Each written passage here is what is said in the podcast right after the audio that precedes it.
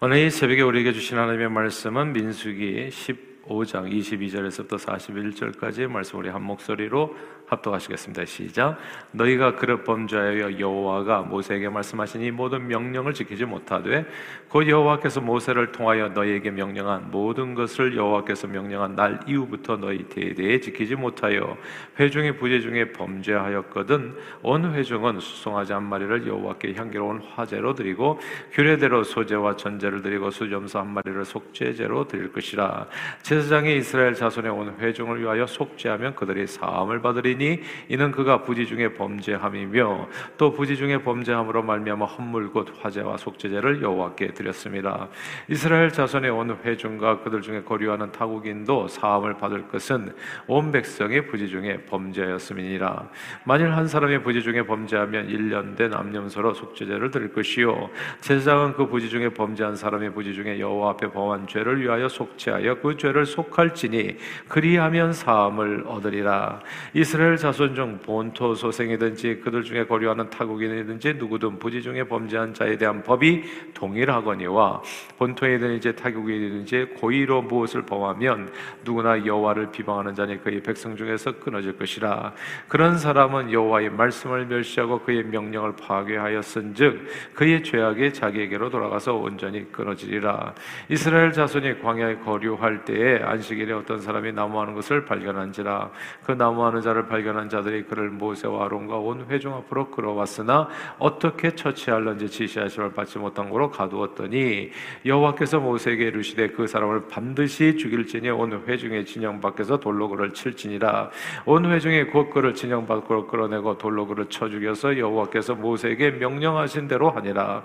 여호와께서 모세에게 말씀하여 이르시되 이스라엘 자손에게 명령하여 대대로 그들이 옷단 귀에 술을 만들고 청색 끈을 그 귀에 수에 더하라 이 술은 너희가 보고 여호와의 모든 계명을 기억하여 준행하고 너희를 방종하게 하는 자신의 마음과 눈의 욕심을 따라 음행하지 않게 하기 위함이라.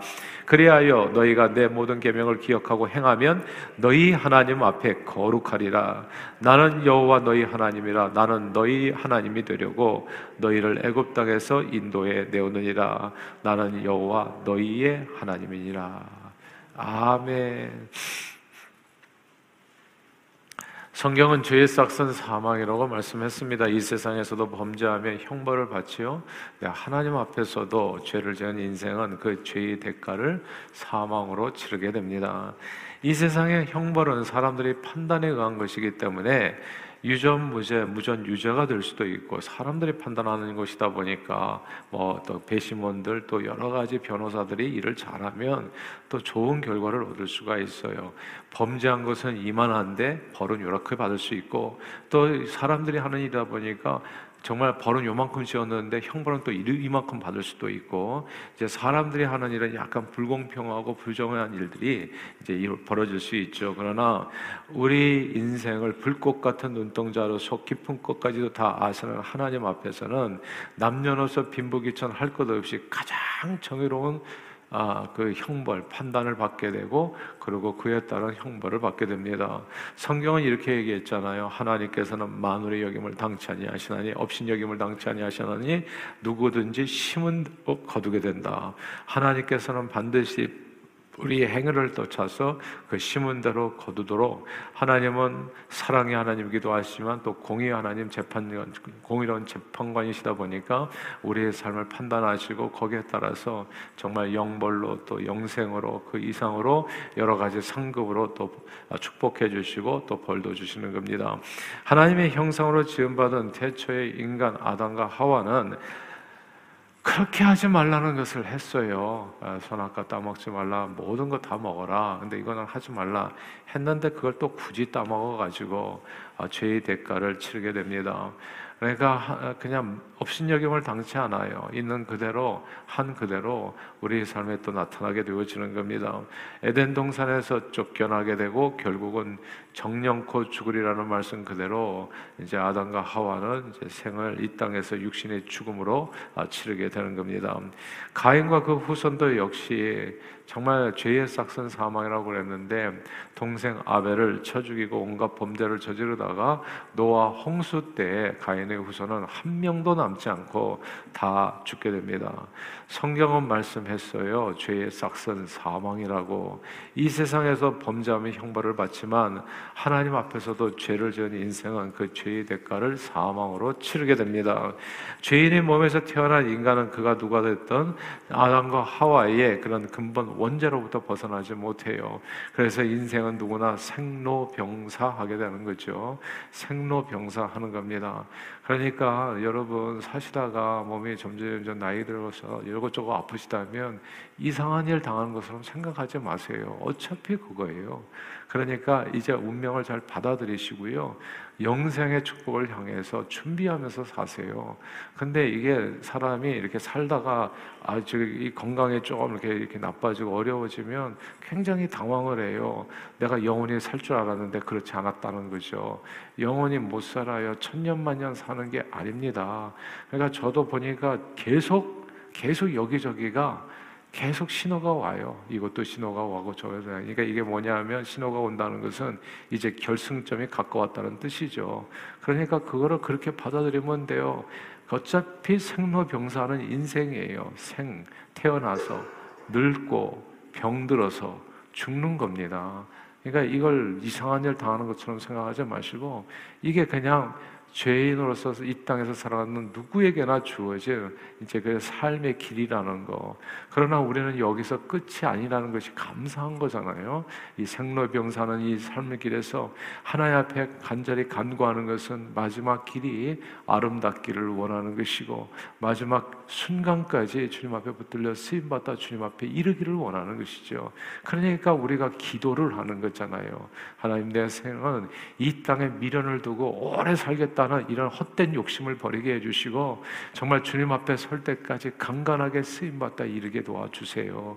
적어도 새벽 기도 오다가 죽게 해 주세요. 뭐 이런 게 돼야 되는 거 아니겠습니까? 이렇게 선한 목적을 가지고 하나님 앞에 나가다 보면 정말 하나님께서 그 기도를 이루어 주시겠죠. 그러니까 이런 내용으로서 주님 앞에 내 삶에 주어진 하나님의 은혜를 기억하면서 아, 그리고 주님 앞에 붙들려진 사명을 아, 붙들고 끝까지 살다 가면 그것이 아름 아름다운 인생이 될 겁니다. 아무튼 죄인의 몸에서 태어난 인간은 그 누구든 아담과 하와의 근본 원죄로부터 벗어나지를 못합니다. 평생 죄의 멍에를 메고 죄로 인해서 온갖 저주와 질병으로 시달리다가 육신의 죽음으로 생을 마치고 죽어서도 평안을 얻지 못하는 것이 이것이 인 간의 어떤 운명 굴레인 거예요. 이것이 다 누구나 이 세상에 태어난 사람. 그러나 하나님께서는 이런 인생을 불쌍히 여기셨다는 거죠. 그래서 너무나 감사한 것 아니겠어요? 이런 인생을 불쌍히 여기셨습니다. 하나님께서는 자기 형상으로 지음받은 인생을 이처럼 사랑하셨어요. 너무나 인생이 불쌍하잖아요. 생로병사고 그게 끝이잖아요. 그리고 죽어서도 평안이 없는 거. 얼마나 불쌍합니까? 정말 세상에서 불쌍하지 않은 사람은 하나도 없어요. 이 땅에서 뭐 좀잘 살면 안 불쌍한 것 같죠? 더 불쌍해요. 그러니까 모든 사람이 진짜 눈물 없이는 볼 수 없는 그런 인생길을 걸어가는 거거든요. 근데 이 인생을 하나님께서는 불쌍히 여기신 거예요. 그래서 어떻게 해서 이제 구원하려고 구원의 계획을 세우셨습니다. 구원의 계획을 세우시고 맨 처음 선택했던 사람이 아브라함이었죠. 그래서 아브라함을 통해서 하나님께서 온 인류에게 보여주시기를 원했던 길은 믿음으로 구원받는 길을 열어주시기를 보여주시기를 원했어요. 우리 행위 구원이 아니라 우리 공로가 아니라 우리가 또 비나이다 비나이다 뭐 이런 내용들이 아니라 종교심으로 구원받는 것이 아니라 오직 하나님 여호와를 믿어드림으로써 믿음으로써 구원받는 그 길을 아브라함 아브라함을 통해서 열어주신 겁니다. 하나님을 믿음으로써 구원을 얻게 하려면 무엇보다도 하나님께서 당신이 정말 구원자라는 것을 우리에게 보여주셔야 되잖아요. 그러니까 이 구원자라는 것을 보여주려면 무슨 확실한 어떤 인간 역사를 통해 가지고 하나님이 누군가를 우리에게 알려줄 필요가 있으셔서 그래서 출애굽 역사를 계획하셨던 겁니다. 그래서 우리에게 이제 성경을 주신 거죠. 하나님이 나 여호와가 누군가를 알려주려면 그냥 individually 만나가지고는 이게 좀 어렵잖아요. 한 사람 한 사람 어느 천년에. 그러니까 아브라함의 모델 케이스를 만들어서 그의 후손을 통해서 출애굽의 역사를 통해서 하나님 여호와가 누군가를 정말 오대양 육대주의 모든 만방들에게 깨닫게 하여 그 예수를 그 하나님 여호와를 믿음으로써 구원을 받을 수 있도록 우리를 불쌍히 여기시는 하나님께서 그런 구원 계획을 세우셨던 겁니다.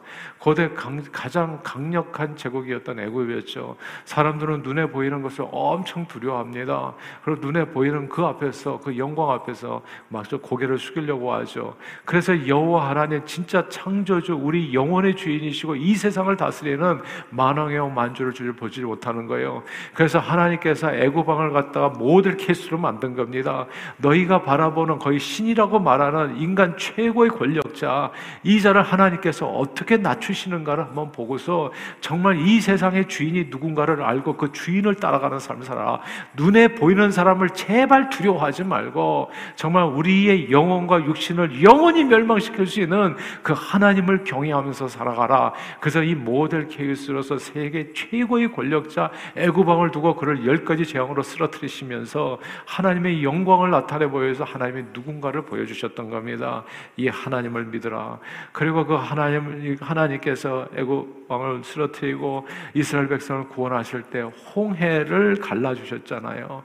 그러니까 이 자연 만물을 갖다 다스리시는 하나님, 하나님 앞에 아무도 설 자가 없다. 이런 하나님을 우리에게 보여주신 겁니다. 이렇게 보여주신 거. 나 여호와만이 진짜 참신이라는 거, 여호와 하나님만이 우리에게 유일한 구원자가 되신다는 것을 홍해를 갈라서 보여주시고, 그리고 그들의 앞길을 갖다 물기둥과 구름기둥으로 인도해서 어, 인도해 주셨던 겁니다.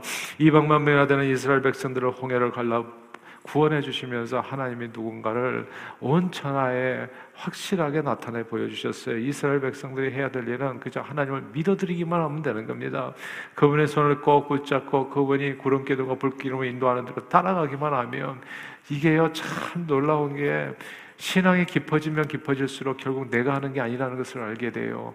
아, 모든 것이 하나님의 뜻이구나. 하나님께서 내 길을 인도해 주시는구나. 그리고요, 이 오늘이라고 하는 하루 있잖아요. 걱정하지 마세요. 두려워하지 마세요. 오늘이라고 하는 이 하루도 하나님 안에 있는 거예요.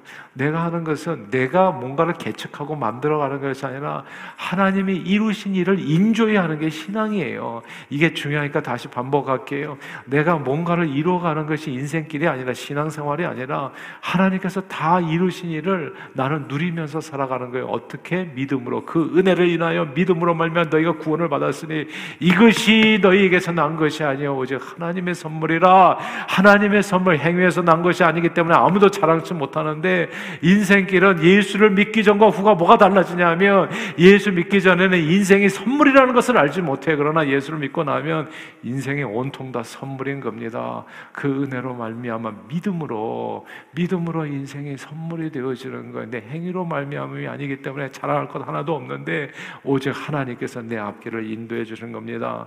그래서 이, 이 땅에서 주의 영광을 위해서 신바람 나게 살다가 죽어서도 영생에 이르는 그 길이 신앙 생활이라는 겁니다. 자, 여호와 하나님이 그 가운데 있으면 어떻게 돼요? 그럼 무조건 그 인생은 살게 됩니다. 희망이 넘치게 되고 하루하루가 선물이 되어지는 거예요. 그런데 여호와 하나님의 그 중심이 어떻게 보면 되겠습니까? 이게 빛과 어둠이에요. 예수 그리스도는 우리에게 생명의 빛으로 오셨습니다. 그 예수를 영접하는 순간 우리 인생은 그냥 빛이 되어지는 거예요, 빛이. 그런데 예수가 떨어지면 어떻게 됩니까? 내가 빛이 아니었기 때문에 예수가 그 마음에 없는 순간에 나는 어둠이 되어지는 거예요. 예수가 있으면 살고 예수가 없으면 죽고 뭐 이런 인생인 겁니다. 그러니까 이게 예수가 없으면 애굽의 최고 권력자인 애굽왕 바로 같이 산다고 해도 그건 희망이 없는 거예요. 어차피 그 인생도 생로병사하는 겁니다. 그리고 그거는 더 깜깜해지는 것이죠. 모두가 다 지옥의 불쏘시기 같은 인생이 될 뿐입니다. 그러나 하나님께서는 하나님의 백성을 구원하시기 위해서 그 중심에 하나님을 둘 수 있도록 놀라운 구원의 은총을 베풀어 주셨어요. 그것이 출애굽의 역사인 겁니다. 아무 희망 없는 인생들에게 그 중심의 성막이죠. 그 인생의 중심에 주님께서 거해 주셔서 그 그, 그 나라가 하나님 나라가 되게 해 주시고 은혜와 평강과 기쁨이 넘치는 주의 나라 언제 어디에서 정말 초가 상간도 만족하면서 살아갈 수 있도록 내가 언제 어디에 거하든지 하는 주님이 항상 그곳에 계셔서 정말 빌립보 감옥에 갇혀 있었던 바울과 신라가 그 속에서도 주님을 찬양할 수 있도록 언제 어디서나 주님과 동행하는 그 길이 하늘나라가 될 수 있도록 하나님께서 축복해 주셨던 겁니다. 주님이 있으면 그런 하나님의 나라가 항상 이루어진다는 거. 그래서 오늘 본문에요. 왜 출애굽을 시켜줬는지 하나님께서 그 이유를 이렇게 설명해 주셨어요. 15장 41절입니다. 오늘 본문 15장 41절 읽어볼까요? 시작. 나는 여호와 너희 하나님이라. 나는 너희 하나님이 되려고 너희를 애굽 땅에서 인도해 내오느니라. 나는 여호와 너희 하나님이라. 이게 진짜 감사한 말입니다. 만왕의 왕이 나의 하나님이 되어 주신다면 그건 뭐 인생은 그냥 무조건 축복이죠.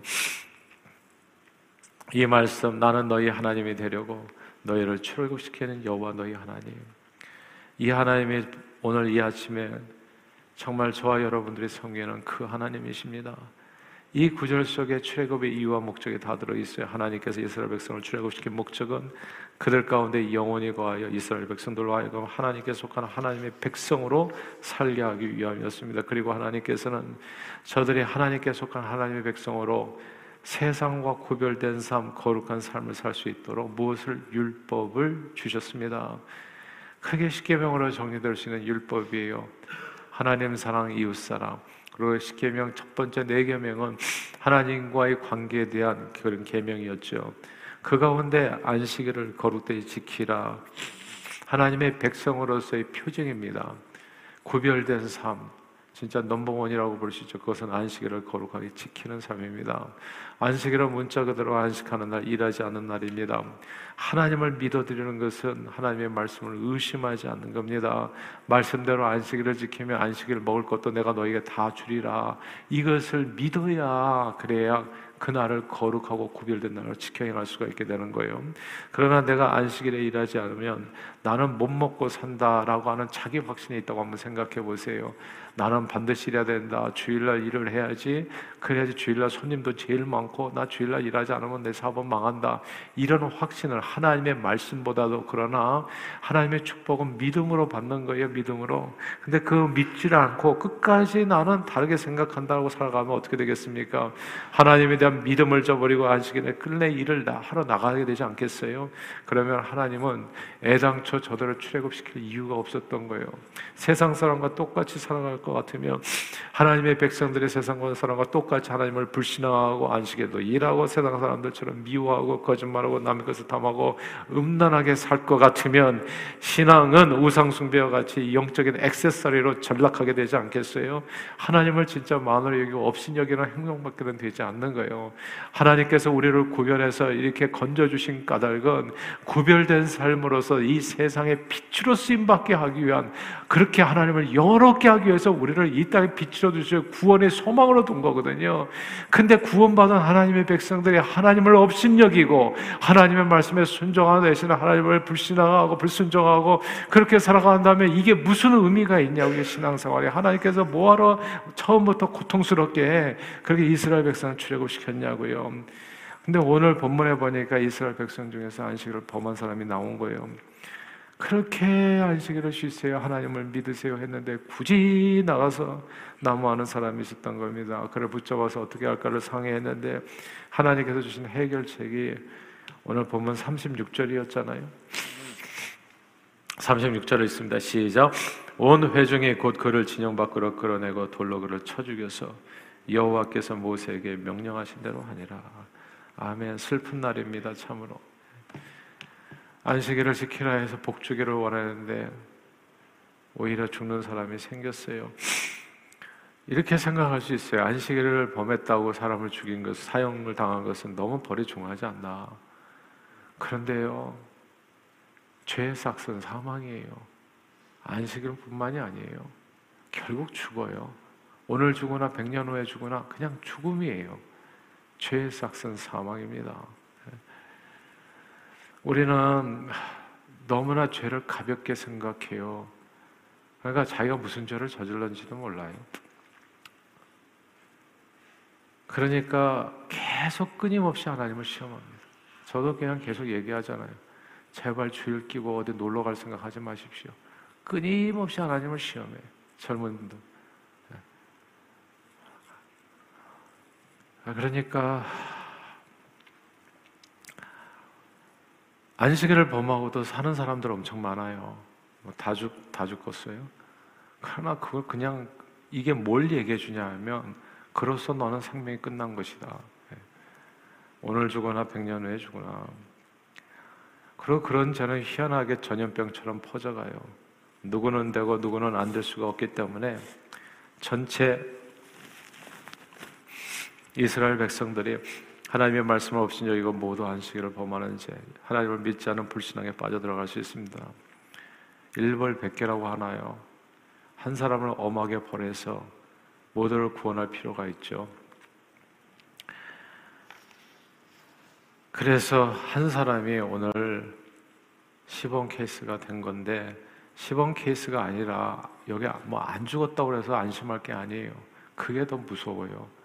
그러면 그 사람은 그때서부터 모를 거예요. 자기가 왜 이렇게 힘들게 사는지 죽을 때까지. 그리고 죽고 나서도 그렇게 하나님을 여김, 하나님은 없인 여김을 당치 아니하시나니 사람이 무엇으로 심든지 그대로 거두리라. 내가 눈에 현저하게 보이지 않게 무슨 어려움이 겪지 않았다고 하더라도 괜찮은 게 아니에요. 여호와를 경외하는 게 지혜의 근본입니다. 사랑하는 여러분, 출애굽한 백성들이 하나님을 그 마음에 두기 싫어하고 하나님의 말씀에 따라 살지 않으면 출애굽하는 의미는 하나도 없어요. 오늘날 예수 신앙도 마찬가지입니다. 하나님께서 예수 그리스도의 보혈로 구속해 주시고 구원해 주신 이유는 여전히 옛 습관을 따라 옛 사람의 습관을 따라 죄 가운데 살기 위함이 아니라 성경은 이렇게 얘기하잖아요. 그러므로 우리가 그의 죽으신 것 앞에 세례를 받아 그와 함께 장사되었나니 이런 아버지의 영광으로 말미암아 그리스도를 죽은 자 가운데서 살리신 것 같이 우리로 또한 새 생명 가운데서 행하게 하려 하심이라.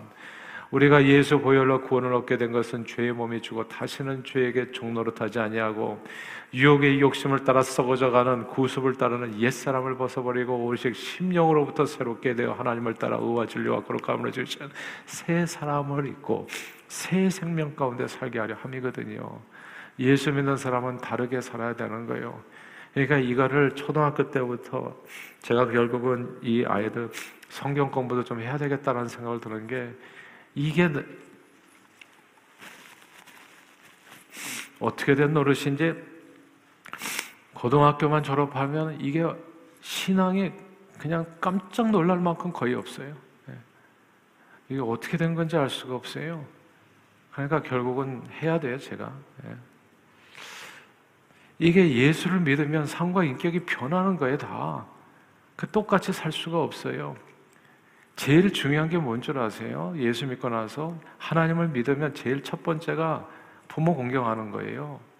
부모를 공경하는 게 그 다섯, 오 개의 명이에요. 그게 잘 되는 길이에요. 그 다음에 여섯, 일곱 이렇게 이렇게 이어지는 거거든요. 부모를 제대로 공경하면 여섯, 일곱 범할 일이 없어요. 네, 그게. 그래서 오계명이 그렇게 중요하더라고.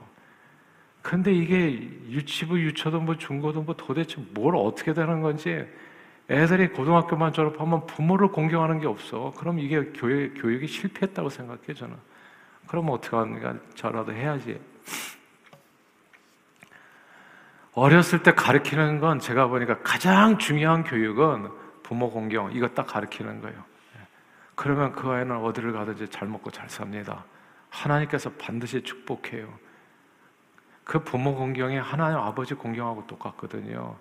눈에 보이는 부모를 공경하지 않는데 어떻게 눈에 보이지 않은 하나님을 공경하겠어요? 그러니까 그게 다 거기서부터 문제가 된 거예요.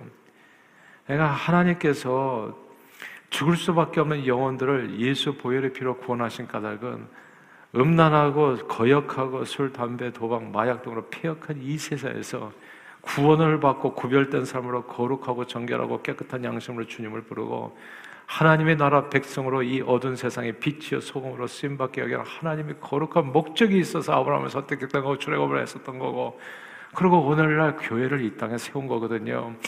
근데 그리스도인들이 교회가 그 그리스도의 맛을 잃어버리면 어떻게 되겠습니까? 그리스도인들이 세상 사람들처럼 어둠에 속해 있다면 교회 다니는 것 외에는 모두가 세상 사람과 똑같다면 예. 술, 담배 다 하고 산다면 그게 무슨 의미가 있냐고요, 이 신앙생활이. 성경은 소금이 그 맛을 잃으면 밖에 보여 사람들의 발에 밟힌다 했습니다. 오늘 본문의 안식을 범한 사람은 맛을 잃어버린 그리스도인 것 같아요. 아무 의미가 없어요. 오늘 죽거나 백년 후에 죽거나 아무 소용없는 삶. 그러므로 저는 저와 여러분들이 예수 보혈의 피로 용서함을 받았다는 것이 얼마나 감격스러운 놀라운 하나님의 축복인지를 꼭 마음에 새길 수 있게 되기를 바래요. 그리고 그 피에 부끄러움이 없는 삶을 살기로 결단하고 그리고 그런 삶을 살아갈 수 있게 되기를 바래 구별된 삶을 세상과 완전히 술 담배 얘기를 할 때마다 마음에 찔리는 사람이 있을지 모르겠습니다만 당연히 끊어야 됩니다. 부끄러운 줄을 알아야 돼요. 기명기고 아니면 아닌 거예요. 하나님 앞에서 바르게 살아야 돼요. 안식일을 지키라면 지키고 사는 거예요. 머리가 깨져도. 그렇게 구별된 삶으로 세상과 영적 싸움에서 전쟁에서 예수 그리스도를 믿음으로 승리하는 겁니다. 뭐 이렇게 얘기하면 무슨 뻔히 없나 하는데 예수를 제대로 믿어보세요. 그 안에 모든 게 다 있어요. 사람들이 여러 가지 생각합니다. 이게 이 새벽 기도 오는 시간에 뭐 더 건강을 더 챙기고 운동하고 뛰어다니는 사람도 있어요. 인생은 오래 사는 게 아니에요. 예? 하루를 살더라도 주의 기쁨이 되듯 살다가 주님 앞에 가는 게 그게 인생이에요. 그리고 진정한 힘은 독수리 날개 치면서 그 올라가 같은 그 힘은 하나님께서 주시는 겁니다. 하나님께서 주시는 거예요. 내가 역기를 여러 번 들었다고 오는 게 아니고요. 그게 가만 보니까 운동을 많이 하면 삶이 연장된다고 하더라고요. 근데 운동을 안 하면 그만큼의 삶, 운동하면서 시간 보낸 만큼 연장되는 거예요. 그러니까 운동 안 해도 어차피 그 인생 사는 것은 똑같이 살아요. 예. 그러니까 여러 가지 생각해보고 그러나 중요한 것은 건강하게 살기 위해서 우리가 운동이 필요한 거 아니겠어요? 하선을 하신데 이게 하나님 앞에 나오는 시간까지 희생하면서 할 일은 이 세상에 아무것도 없다는 얘기입니다. 제 얘기는. 그러니까 주님 앞에 삶을 드리세요. 그리고 주의 영광을 위해서 아름답게 쓰임받다 영생의 축복을 누리시는 저와 여러분들이 다 되시기를 주 이름으로 축원합니다. 기도하겠습니다. 하나님 아버지 오늘도 주님 앞에 와서 하나님 오늘 말씀을 들으면서 안식일 날 하나님 아버지 주님께서 우리를 구원하신 까닭은 우리 하나님이 되기 위함이라고 거룩한 삶으로 주님께 영광 돌리고 이런 삶으로 많은 영혼들을 주님 앞에 인도하는 것 아버지 이 말씀을 우리가 기억하게 해주시고 오늘도 빛과 소금으로 온전히 쓰임 받을 수 있도록 하나님의 말씀에 순복하여 주의 영광을 해서 쓰임 받는 하루 되도록 우리 발걸음을 주장해 주옵소서. 예수 그리스도 이름으로 간절히 기도하옵나이다. 아멘.